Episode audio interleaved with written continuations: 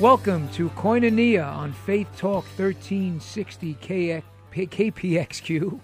I'm Pastor Dominick Grimaldi, filling in for uh, Tom Brown today. And today we're talking about same sex controversy. And, and uh, Dr. White has enlightened us on a lot of issues, the Reformation Project, obviously, and then he took us through Genesis and looked at that beautiful illustration of the mirror. But he did want to get back to Romans 1, and I, and I think that's appropriate uh, because we want to try to cover all bases in the short period of time we have.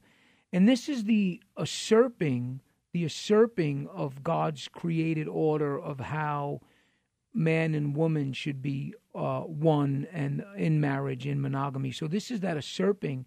And I think uh, Dr. Wer- uh, Dr. White will help us a little bit with some Greek terms here that can really help us understand what Paul is saying. So, Dr. White, can you enlighten, enlighten us on this uh, chapter 1 of Romans 25 through 27? Uh, I honestly think that uh, for almost any Christian today, if you want to be salt and light in a dark and dying society, um, you really should take some time to familiarize yourself very closely with Romans chapter 1. I, I, I cannot think of any other text in the, in the Bible uh, that has more insight into the nature of man. You need to have a biblical anthropology. You need to understand man as God is revealed to be, rather than how psychology or psychiatry is revealed to be. God's one who made him. God knows him uh, far better than we know ourselves. And I wrote a book in I think 2004 uh, called uh, "The God Who Justifies." There is a uh, fairly lengthy chapter in the book on Romans chapter one, exegeting it, bringing out what it what it means, and it it has application to so many things. This just happens to be one area that it has application in, and what we need to understand is that when Paul is not singling out homosexuality as the be all and end all of of all evils in right. Romans chapter one. What he's illustrating is the fact of the relationship between God and man and the result of what sin is. He has said that, that God has revealed himself clearly in what has been made, so that man is anapologetos, without an apologetic. Uh, an apologetic is a reasoned defense. And so man cannot come up with a consistent, reasonable defense of his rejection of God because God has left his, his fingerprints all over creation, not only outside us, yes. but internally within us as well. And then what he says is, is that when we engage in rebellion, there is a fundamental twisting that takes place within ourselves. Um, if he's the source of life, we are cutting ourselves off from the source of life, and this becomes the source of the culture of death that we see around us even to this day. And so there is a twisting of the creator creation relationship. They've exchanged the truth that they receive from God for the lie, and they've worshiped and served the created order rather than the creator who is blessed forever and the result is a darkening of the mind. Uh, we we sometimes embrace a Greek view of man, to where you have the body and the soul yes. and, and the spirit and the mind and all these different things, and, and we compartmentalize things. The biblical view of man is very much holistic, so that you can't sin in your body without that impacting you spiritually, and amazingly, this is almost illegal in the United States to say this. Um, it also affects your mind people in our in our country believe that that the mind is the the final bastion. God has no control there. Uh, you're you're perfectly uh, autonomous there. You're not influenced by anything around you. The Bible says that's ridiculous. If you've cut yourself off from the very source of divine light, you are now stumbling in the darkness. And professing yourself to be wise, you will become a fool. And that is the very term that is used there. It is in that context of God giving men over to the lusts of their heart giving men over to what they love as rebellious creatures that homosexuality is raised because what it illustrates is how at the very fundamental natural level of man's created being sin can even twist the foundations itself. Because look let's face it procreation requires a male and a female. Even today even with our all of our scientific advancements i mean even if someday we can get rid of that uh, it will be at, at massive cost and at massive danger, and everyone recognizes that's really bad idea.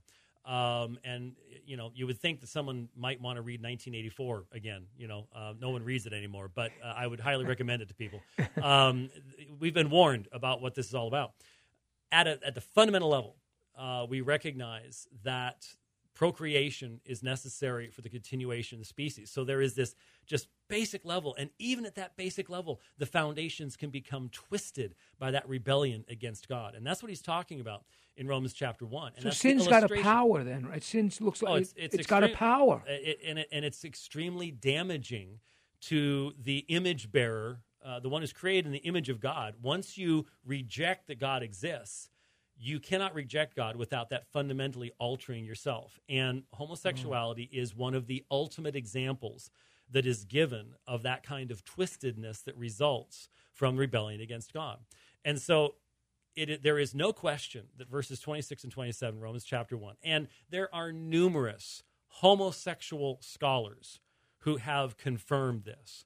I, we, we, can give you all sorts of quotations. There's an excellent book by, by Dr. Robert Gagnon uh, and I highly recommend his work on this subject, uh, where he will provide you with page after page after page where homosexual scholars admit the Bible is unequivocally negative toward all expression of homosexual behavior. They just simply reject that the Bible has authority.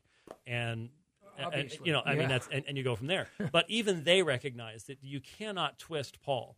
But that doesn't mean there are not dozens of books out there that try to twist what Paul is saying here. And they'll say that what we got in Revelation in Romans chapter 1 is, well, it's actually, you know, back then you had the rich man and the little boy and, and it's pederasty and it's things like that.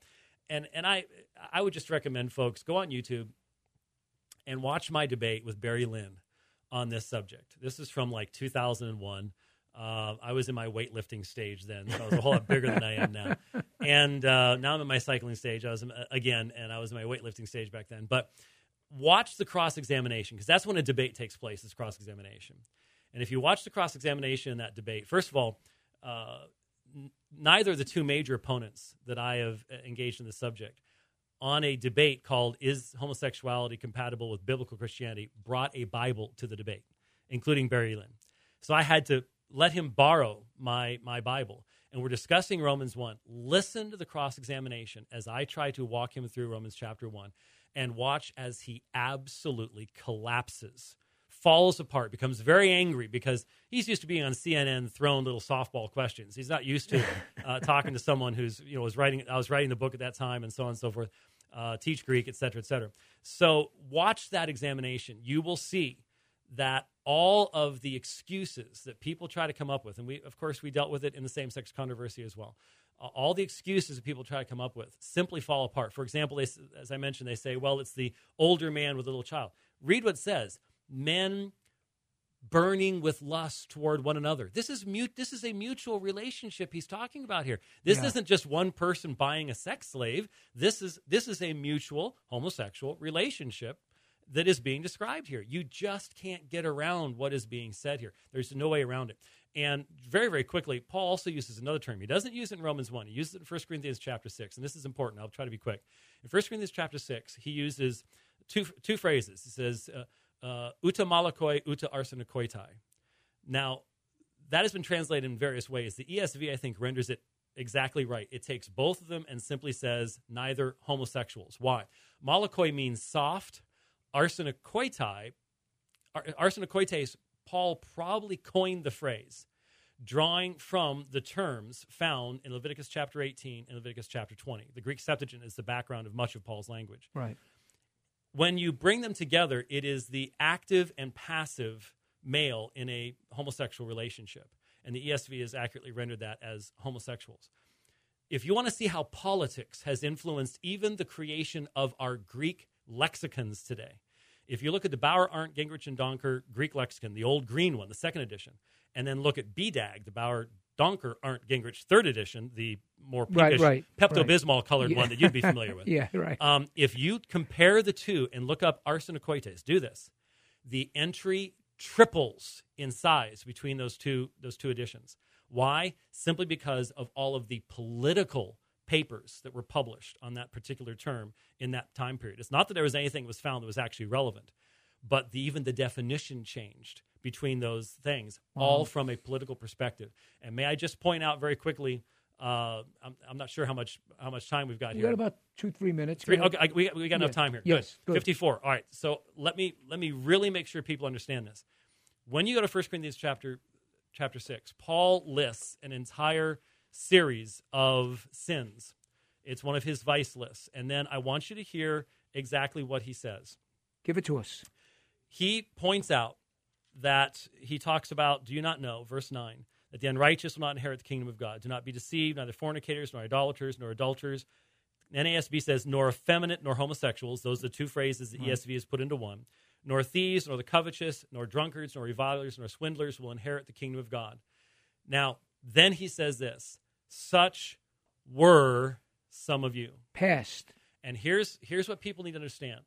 The quote unquote gay Christian movement is saying to you and I as Christians, federal judges are saying to you and I as Christians, uh, the Supreme Court of the United States is going to be suggesting, most probably, to you and I as Christians, that we need to change the verb, which is the one, two, three, fourth, fourth word in verse 11 in the Greek language. Now, I've looked at this. There are no textual variants that are relevant to this passage. All the manuscripts say the same thing. Such were some of you. And then you have the adversative alla afterwards. But you were redeemed. You were sanctified. You were justified in the name of our Lord Jesus Christ and the Spirit of our God. They, we are being told we can no longer believe this because if we believe this, what he's saying is that was all in the past. Now something new has come. Now something has changed. And what the gay Christian movement is saying is, and such are some of you, and you all need to celebrate the fact that you continue in that lifestyle. That's a that's manipulation. Of the, that's a manipulation of the That's text. what we're being told. That's what we're being told. And we need to start telling people that you are telling me that I need to reject the authority of my scriptures and that I need to reject the authority of Jesus Christ who gave himself for me on Calvary's tree. That is what you are telling people to do. And unfortunately, a lot of Christians, unfortunately, when they are given the opportunity, because they are undergoing persecution or something like that, don't know the subject well enough to be able to express that. That's something that we all need to be thinking through, be prepared to give that answer when the opportunity is given to us. This is a gospel issue. There is no way around it. And such were some of you. If you're tuning, uh, um, you're listening to Koinonia on Faith Talk 1360 KPXQ. I'm Pastor Dominick Grimaldi, and we'll be back in a few minutes.